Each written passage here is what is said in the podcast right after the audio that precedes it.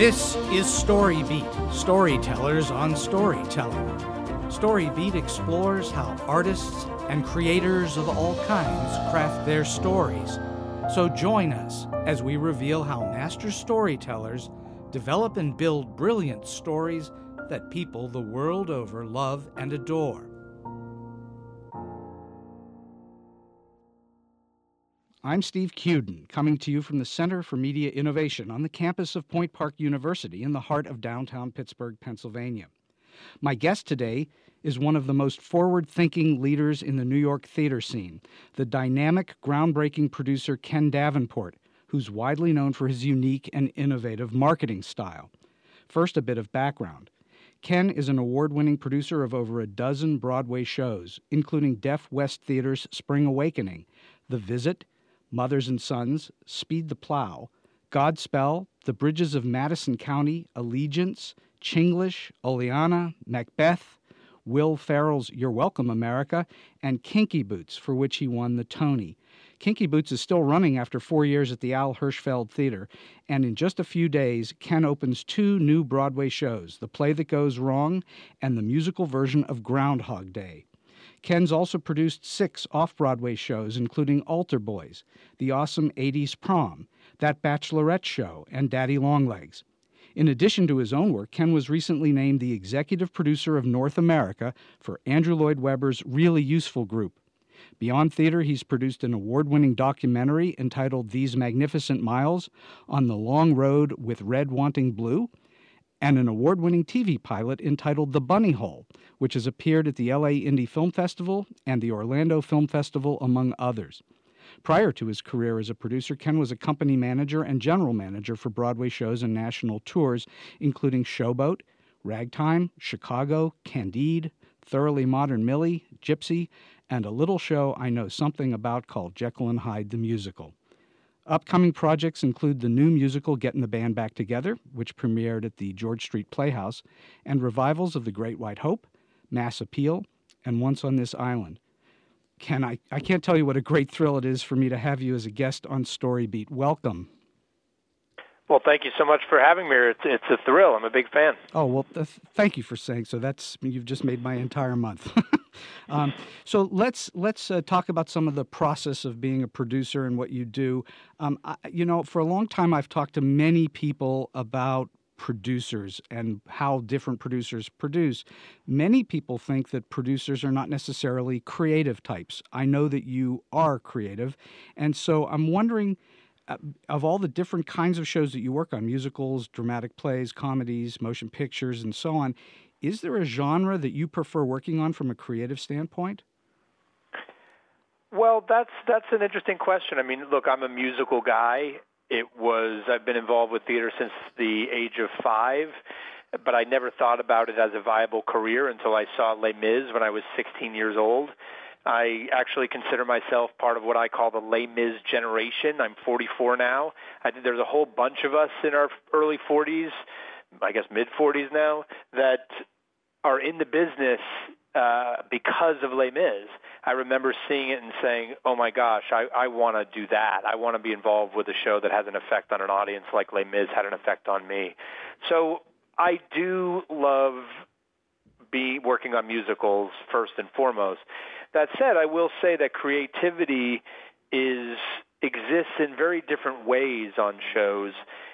Most people think being creative can just mean, oh, I came up with the idea, which I've done for many of my shows, or I wrote it, which I've done for a couple of my shows, or directed it, or whatever that is. But I can find a lot of creativity when I'm just solely a producer as well. I, I what I loved about producing Godspell was trying to come up with very creative ways to market that show to actually the business model was creative in that we you know we crowdfunded it it was the first ever crowdfunded Broadway musical. I know you re- uh, you really pushed the you pushed the envelope very heavily on that and really changed the way people thought about how to produce shows for sure. Yeah, and that for me is the definition of being creative. So I think there no matter what role you're having on a show, there's a way to be creative with it.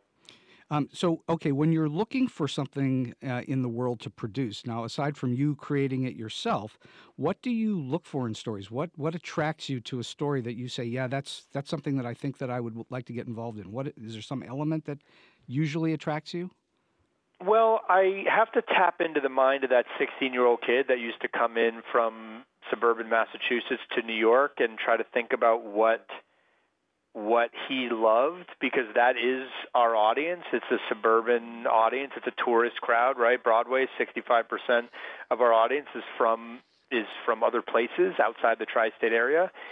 And I have to think about that a little bit. And you know, and I I say this all the time and that when people ask me what I do, I say I'm a Broadway producer. I don't say I'm a theater producer. I say I'm a Broadway producer because I have to look for things that work for this 10 block radius right here in the heart of Times Square on Broadway.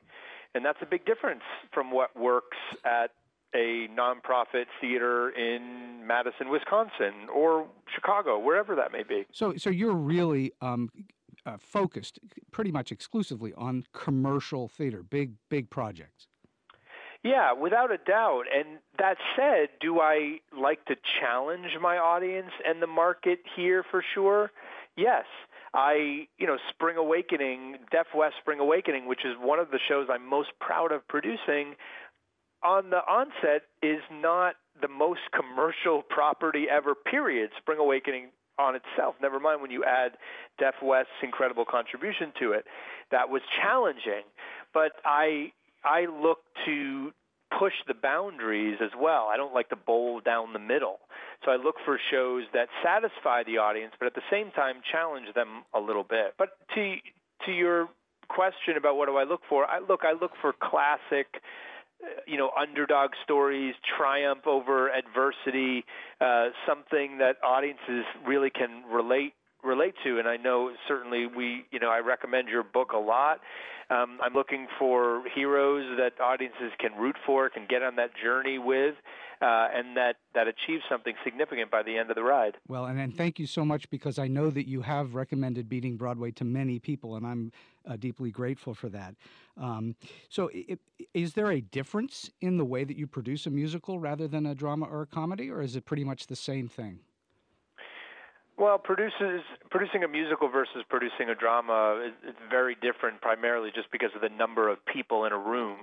You know, I often say that producing a musical or creating a musical is like trying to get 10 people to paint the Mona Lisa. you you know one person says I want it to be this brushstroke, another person says what about this color? Another person says it should be in a black metal frame. Like you have all these different viewpoints on the best way to present the art.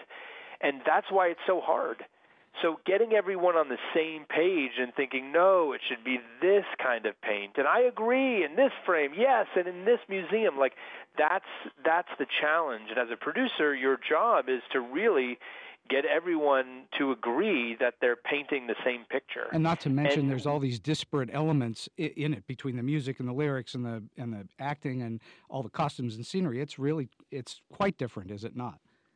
That's exactly right. Whereas a drama might be one set, five people, and certainly one writer, right? One person right. sitting down at their keyboard and tapping it out. And if you got an issue, you go to that writer.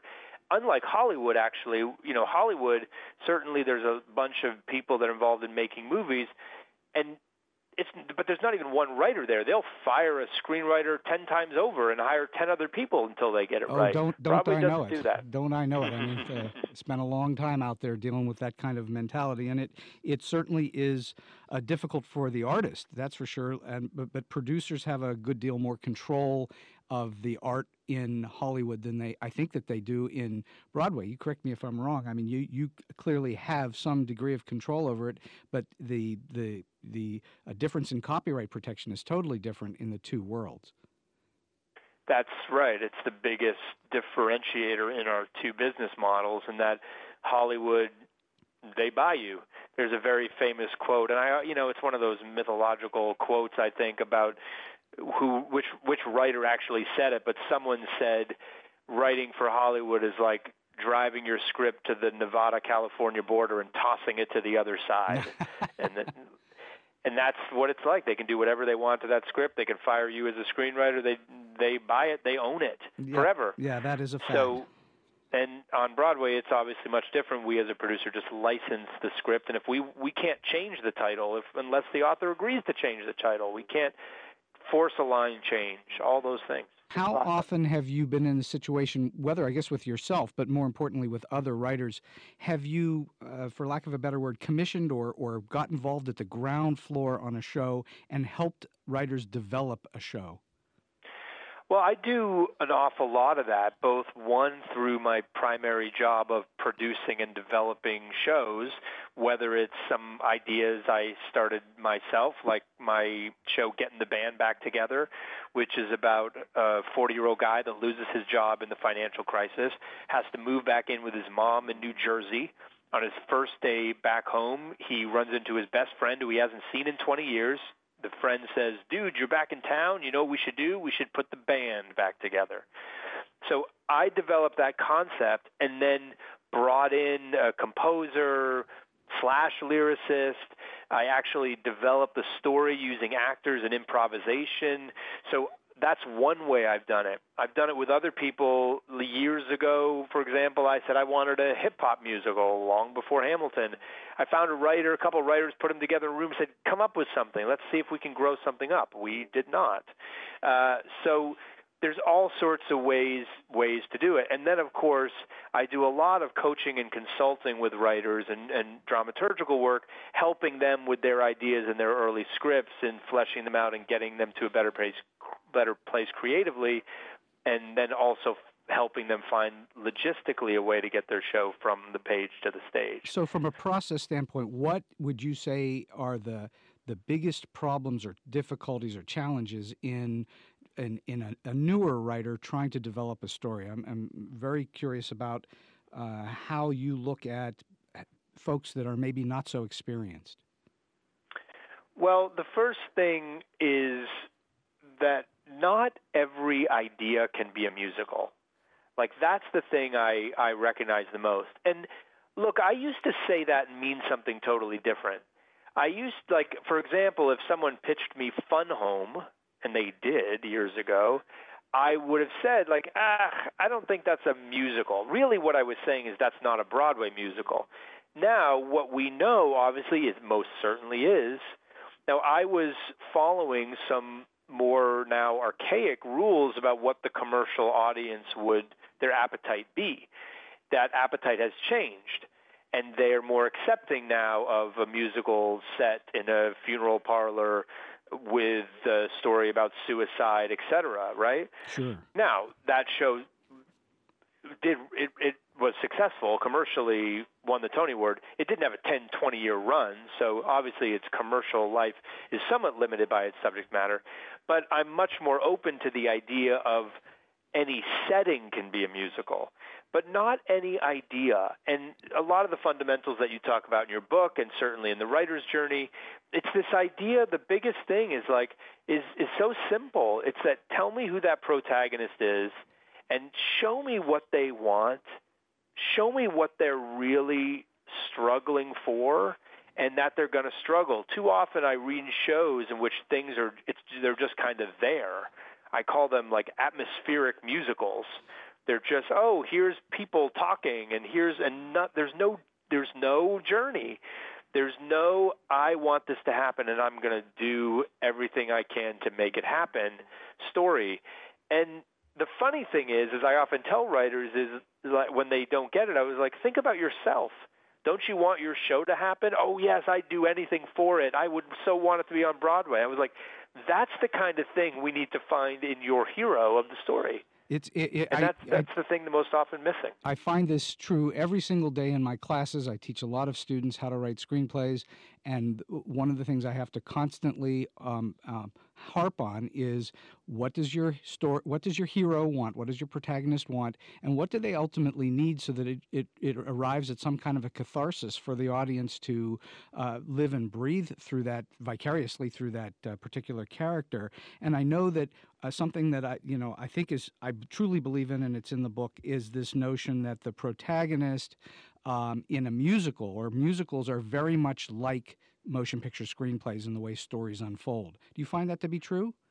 Yes, absolutely. I think that's absolutely correct and very well stated. Differently, certainly, than plays. Uh, you can take a, you know, maybe my favorite play, Waiting for Godot, and and it, you know, the characters don't go anywhere, but yet a play can get away with that. A musical cannot. Uh, certainly, a musical cannot, and that's why, you know, when I stumbled upon the writer's journey, I so loved it more for musicals than even some movies, especially because I think as it borrows from the ancient myths and and obviously beating Broadway is is so similar to this in how you describe the the, the structure of a musical myths are larger than life just like musicals are larger than life. So i actually think all that stuff that's been that's been written about screenplays actually apply even more so to musicals because they are grander. Well hallelujah. And they have to be. I, I, i'm so glad to hear you say that because i truly believe exactly what you're saying. And and by the way i'm a huge fan of christopher vogler's book the writer's journey. That's a it's spectacular and it's really um, it, it is a, a mother lode of information for screenwriters and certainly for musical theater writers. Um, so let's talk about some of how you go about marketing shows. Um, I, I, what do you think that makes your take on marketing so much more successful than others? What is it that you do? Well, we have a. will uh, tell you, we have a mission statement here that actually applies to everything we do, and especially marketing. You know, when I was coming up with the, my mission statement for my company, which I felt I had to have because all successful companies have mission statements, so I developed this like Harvard MBA like mission statement that we're Davenport Theatrical is going to be the most cutting edge, technologically advanced production and development, blah blah blah blah. And I printed this out and I made every single person that works for me put it on their computer, so they stared at it every day so they could soak it all up. We went on a retreat that year, and I played Davenport theatrical trivia for, and the winner was going to get a massage or something. and I, when's my birthday? What was the first show I produced? What's our mission statement? And there were crickets. No one could remember it, and it was printed on their computer. So I knew something was wrong. So I went like that night to my room and for like two hours whiteboarded and brainstormed about like what's really at the core of what we do. And the next day I announced our new mission statement, which was simply this we do shit that other people don't. That's it. That's simple. And if you look at all the things that I've done, you can really connect the dots on all of it. Whether that be blogging, no other commercial Broadway producer's blog. Podcast, same thing. Creating a board game. There wasn't a Broadway board game. Producing Spring Awakening, right? a, the Deaf West production. There hadn't been anything like that in a commercial Broadway production before. Macbeth with Alan Cumming. No one actually, literally, they asked six other people to do that show before it got to me. And when I found that out, I was like, okay, I'm going to do it. So I look for things that are exceptionally unique and that stand out. That's the other that's the other way that I pick shows, and I let the shows market themselves that way. But that's got to be. You have to have a certain amount of. I mean, clearly, you have an, an amazing gut instinct for what you think is going to work and not. Um, there, there's. I, I'm. I guess what I'm asking. There really is no formula to this. This is something that you just have to feel out, or is there a formula? Well, I always have to find the unique way into things. Like, for example, I'll tell you, last year we produced Daddy Longlegs. Daddy Longlegs off Broadway, this beautifully charming musical, you know, written by John Caird and Paul Gordon. John directed uh, Les Mis. Uh, Paul Gordon wrote Jane Eyre. Beautiful little piece. And if you get a chance to see it, it's now playing all over the place, or get the cast recording. It's fantastic. I couldn't like I was like I love this piece I'm producing it but what am I going to make it do with it from a marketing perspective to make it stand out? It's two people it's so sweet it's like this Downton Abbey type musical but it's just so traditional. So what did I do? I live streamed it. Daddy Longlegs was the first show to ever be live streamed from New York City. Wow. Right? Yeah we 150,000 people tuned in. We did it for free. 135 countries got tremendous press. Like that was my marketing angle to make something so traditional not traditional, something that could have felt a little dusty, an old novel set in 1912, only two people. Like that to some audience members could sound dull. So what I did was try to make it interesting by adding some new technology and get it to stand out in the press because there was no other way they were going to write about it. And, so yeah, yes, it's gut. But when I, what my job is as a producer is how do I find something so unique that it's going to make the show stand out on its own. And and do you, are you able to um, quantify the results? Are you able to say, okay, that really worked in one way or another? Well, certainly, like I said, we know uh, 150,000 people tuned into that show. Sure. That show is in 150, uh, not even 130 seat theater, right? I put in about maybe if I sold it out, a thousand people a week. Wow. It would take me three years of sellout audiences to match what I got in one night. Wow. That's a massive word of mouth steroid shot. Sure. Right? Plus the press. Plus we had people and then so that's the quantitative stuff that I can point to. And then anecdotally, well, first of all, quantitatively, we had developed a huge email list as a result, and we blasted those people. They bought tickets. And then I had tons of people, my actors, people were recognizing them on the street. I saw you in the live stream. I saw you in the live stream. Well, that so, you, yeah, that's a, success. that so that's a big success. And has it helped in the aftermarket where it's out in licensing and so on? Has it helped that way too? Without a doubt, because more people are aware of it all over the world now.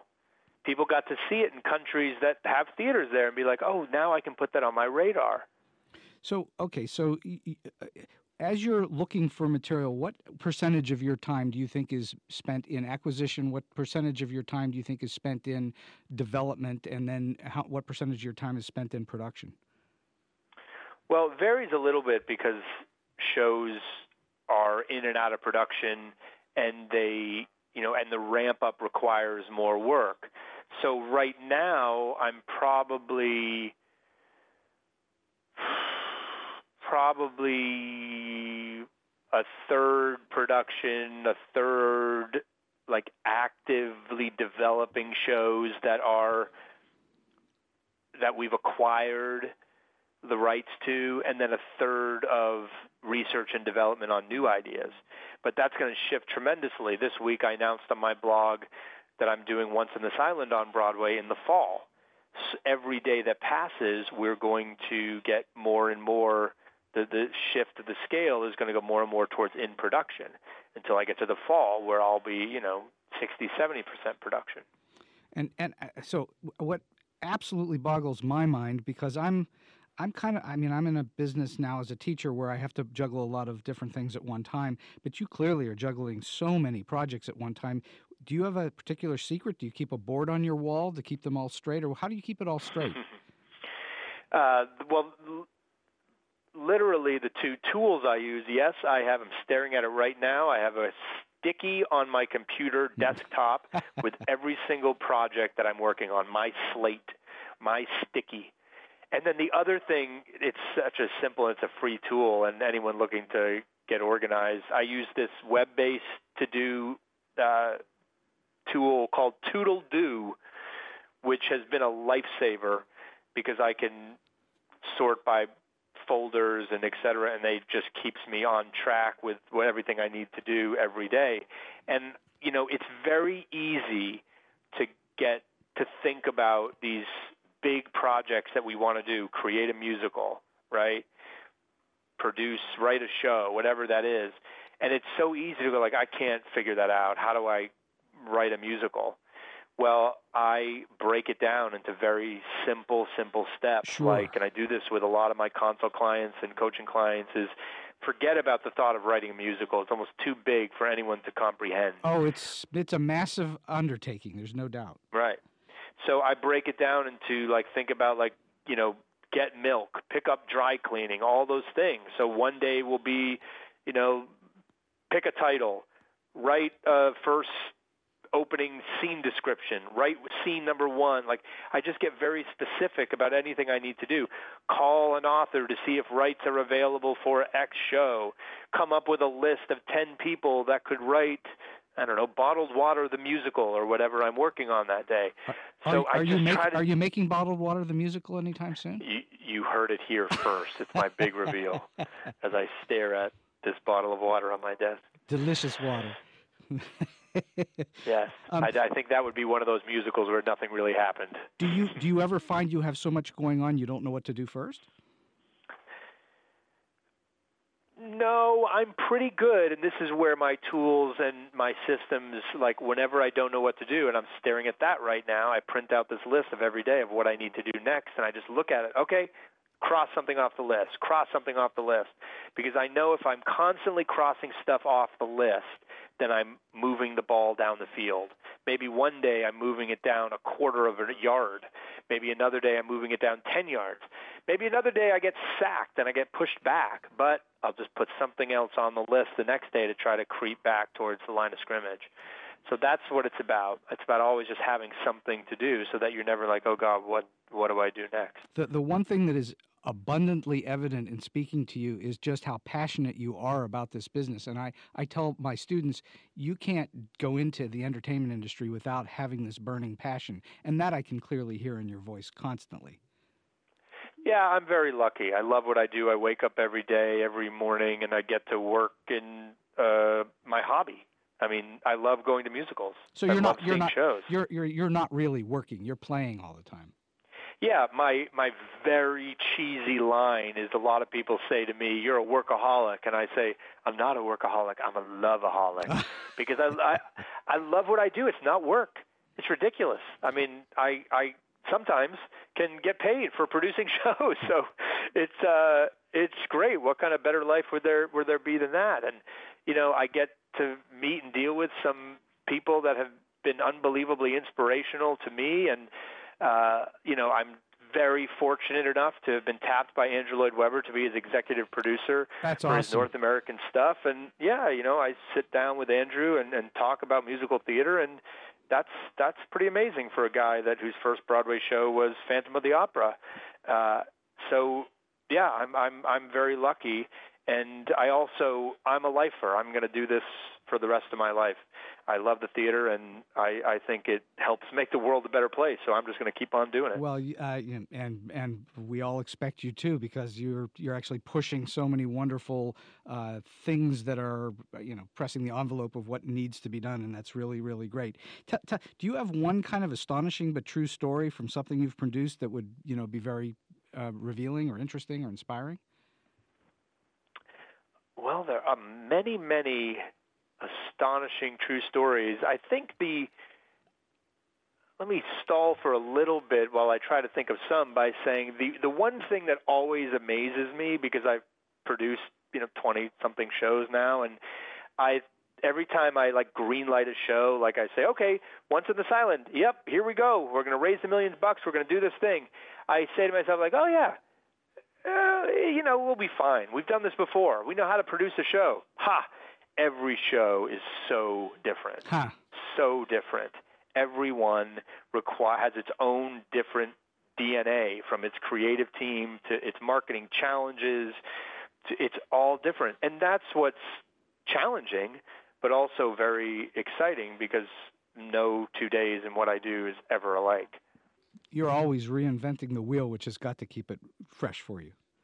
Yeah, you have to. I mean, this is an unbelievably competitive landscape. I mean, I'm I, I'm staring right now down uh, out of my office window at Times Square and just looking at all the billboards for all the shows, fighting for the the customers that are walking through Times Square. And if you're not reinventing yourself, if you're not making your shows unbelievably unique or your marketing unique, then you're going to be lost and not even going to be able to afford a billboard. So you you have to be doing something different. What would you say is the toughest decision you've ever had to make, assuming you can speak about it? The toughest decision to make is when to close a show. Mm-hmm. You know, and one of the best pieces of advice I ever got is that there's no shame in closing a show. You know, it's very easy to get wrapped up in the emotion of the theater because let's face it, that's why we got into it. No one gets into the business for the money. I always laugh actually whenever we get into some difficult union negotiation because the unions are in the press and we'll always say, "Oh, the producers are just being greedy." They, there's not a single producer that got into this business to make money. If we were looking to make money, we'd be doing a ton of other things. Can you sure. make money? Sure, for sure. But that's not why we're here. We just want to get shows up. That's all that we want to do. Yeah, to, So- to really make money on Broadway, you have to hit the lotto a little bit. Yeah, it's about luck. It's about right time and right place. And you know, I'm convinced that a lot of people who, if you actually listen to my podcast, and uh, a lot of these producers that I've talked to that have had big hits had no idea that it was going to be big or as big as it got. They just kept on doing the work, and that's really my philosophy: is do stuff you love, pick stuff you love, produce the heck out of it. And if you do enough of it, and if you keep doing that, eventually something will catch up on you. Well, for sure, um, there's no way that Steve Cuden and Frank Wildhorn sitting in a little one bedroom apartment in uh, Westwood, California in 1980 would have ever dreamed that Jekyll and Hyde has done what it's done. So you don't think that way. You just think this is fun to do. Yeah, and actually, the the few moments I've said I'm going to do this project because I think it will make money, never worked out. You- You're dead in the water at that point. You got to do it for yourself and for fun and for you know trying to try just trying to impress yourself. I think. Yeah, that's that's exactly right. That's exactly right. You have to again think like you're that 16 year old kid, and what does he want to see, and what would he get home and tell all his friends about, and that's what you have to tap into. Something that you really work on because you're excited about it. Well, we, we are very fortunate that we've been speaking to Ken Davenport, one of Broadway's greatest producers, uh, for the last uh, bit of time here on Storybeat. And um, we're coming to the end of the, the show today, Ken, and thank you so much. Do you, do you have perhaps one good piece of solid advice to give to uh, our crowd out there? Of course. Look, I, I think the the biggest thing you can do if you want to do something in this business is just start. Is just do something. A lot of people tell me or ask me, "How do I be a producer?" because they think that they need to raise millions of dollars or you know, a college kid can be a producer by having a Shakespeare reading series in their dorm room every Friday night. Grab some friends and read Romeo and Juliet right? If Yep. you're a playwright, get some write a play, get some friends to your living room, order some pizza, read your play. Rental rehear- do something. Just get started. It doesn't have to be huge, it doesn't have to be on Broadway. You want to write a play, sit down and write a page. Write a 10-minute play first. But get started, do something. Because once you get started, I'm a big believer in this. I'm about to publish it in, in, in a book of mine that physics and science takes over and an object in motion tends to stay in motion. Too many people don't accomplish the things they want to accomplish in life because they just don't get started. Get yourself in motion, you'll be amazed at what happens afterwards. Just do it. You're absolutely right. Just get in there and do it. That's right. That's right. Ken, thank you so much for spending time with us, especially a couple of days before you open a new show on Broadway. I'm, I'm truly grateful to you, and uh, you know I look forward to seeing you uh, when I'm in New York. And and um, you know, best wishes. Break a leg on Sunday with uh, Groundhog Day. Thank you very much. All right, take care. Thanks. Bye bye. Today's story beat tip of the day. Like everything else in life that's of value, the act of becoming a screenwriter who is worthy of being produced takes much more time and far more diligence than most people imagine.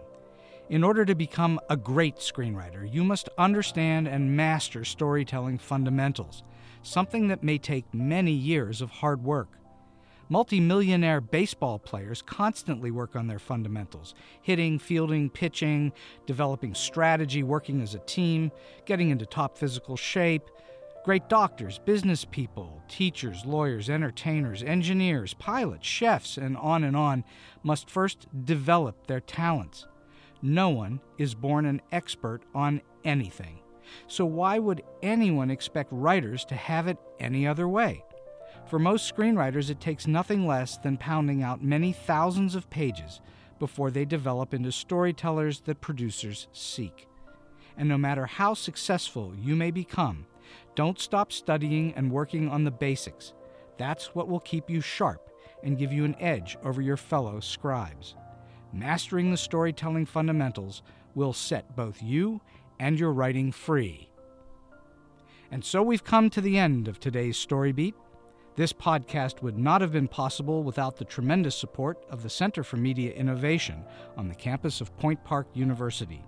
Special thanks go to Ashley Murray for her tireless assistance in helping to put this program together. Until next time, I'm Steve Cuden, and may all your stories be unforgettable.